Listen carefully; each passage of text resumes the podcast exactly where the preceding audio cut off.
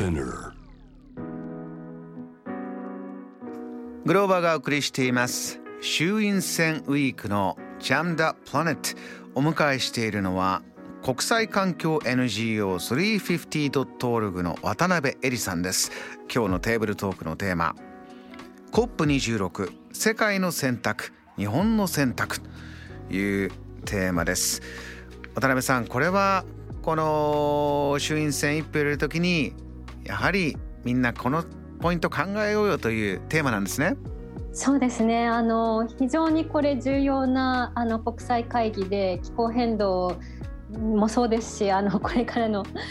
人類の未来を決めるんじゃないかというふうに思ってるぐらい重要な会議だと思っていてこれに対してどのようにあの日本政府があの向き合っていくかどのようにここであの方針というかあの目標なりいろんなそうですね。日本の気候変動対策を打ち出していけるかっていうのはすごく注目すべきところだと思います。渡辺さんこの COP26 というのは各国の政府の代表が集まるという会議ですか？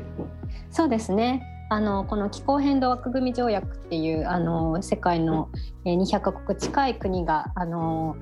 国連に加盟していますけれどもえーと、そのうちそうですね190カ国ぐらいがあの批准をすでにしていてで、えーとまあ、世界全体で先ほどもちらっと言ったんですけども気温上昇を1.5度に抑えるっていうことで、まあ、あのなんとか人類が気候変動の影響はそれでも出てしまうんですけども今よりも。それでもまあなんとかこう私たちや私たちのこう子どもたちとか将来の世代がこう一応こう生きていけると言いますか、あのそういった気温を守っていこうっていう目標ですね。これをもうみんなでやっぱりやんなきゃいけないので、うん、あの一国とかでできる話じゃないのでみんなでじゃあどのようにそれを達成できるかっていうことに合意していくっていう重要な会議です。ここにね、それぞれの国政府の代表が出ていくということであればもちろん日本も我々の一票から、えー、生まれた議員の方ができた政府そこから代表がいくということでやはり選挙にも大変関係してまいります。では COP26 コロナで1年 ,1 年延期になったという形ですが今じゃあ1年また経て状況も変わってるかもしれません。最も大きいテーマ今回何になりますか？そうですね。あのこの交渉自体はもともとはじゃパリ協定その1.5度に守ろうってパリ協定をどうやって実施していくかっていろんなルール作りが行われる交渉の場でもあるんですけども、はい、あのその交渉本体というかその細かいルールのところだけじゃなくってそれよりももっと多分注目されてるかなと私が思ってるのが、うん、この目標ですね。先ほども2030年の目標があの各国足りないっていうレポートを紹介したんですけど、うん、まあ、いわゆるこう野心の引き上げみたいな風にあに英語でアンビッションっていうのは日本語で野心って言うんですけど要するにあまあ目標2030年までの目標が特に大事って言われていてそれが各国がいかに引き上げることができるか今のままだともう1.5度守れない、まあ、2.7とか2.2度になっちゃうっていうことなので1.5度に整合したこの2030年目標をいかにいろんな国が発表できるか今の目標を引き上げることができるかっていうのが一番焦点になっている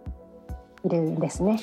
すると190万200近い国がそれぞれの事情を抱えてそれぞれの思いを持ってここで話し合いをしていくということですが、うん、国別で見ますと渡辺さん、はい、どの国がどんなことで注目されてるんでしょうか？そうですね。あのその野心の引き上げというところももちろんそうなんですけれどもプラスアルファあの議長国のイギリスがあの非常に重視しているのが脱石炭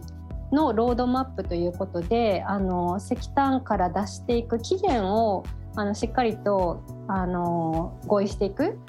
でそれは科学に、えーと、基づくと2030年までに先進国では石炭から石炭から出してえー、その他の国は途上国も含めて世界全体で2040年までに石炭をもうやめていきましょうっていうそういう科学の要請があるので、うん、議長国イギリスは各国にこれをあのしっかり合意したいというふうに思ってるんですね。はい、はい、でそれに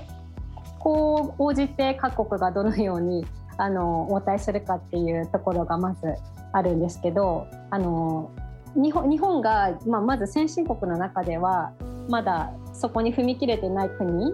としてあの G7 の中で唯一なので、うん、この日本の動きっていうのは世界にも注目すごくされているんですね。なるほど。はい、これ先ほどニュースねピックアップしていただいた中でこのロードマップがあるんだけどその計画がもっとこう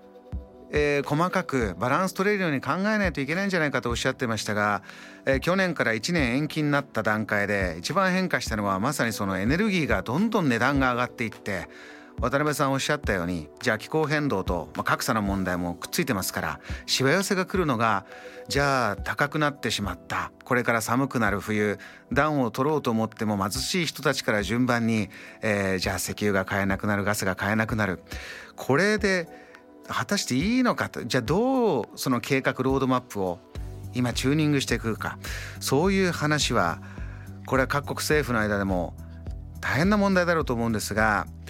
日本今おっしゃったようにじゃあ日本がどういう立場でどういうことを発信していけるのかどういう目標もそうですがどういうロードマップを描けるのか。渡辺さんは、ね、金融機関もそうですけど政府いろんなとことお話しされてますけれどもどんなふうにお感じになります？そうですね、まあ、ちょっとあの 悲観的になってしまうとここで日本政府が新たに何かをこう発表するっていうことは実はあんまりあの期待できない実は状況でして。あそうなんですね、はい、というのは国内ですでにこの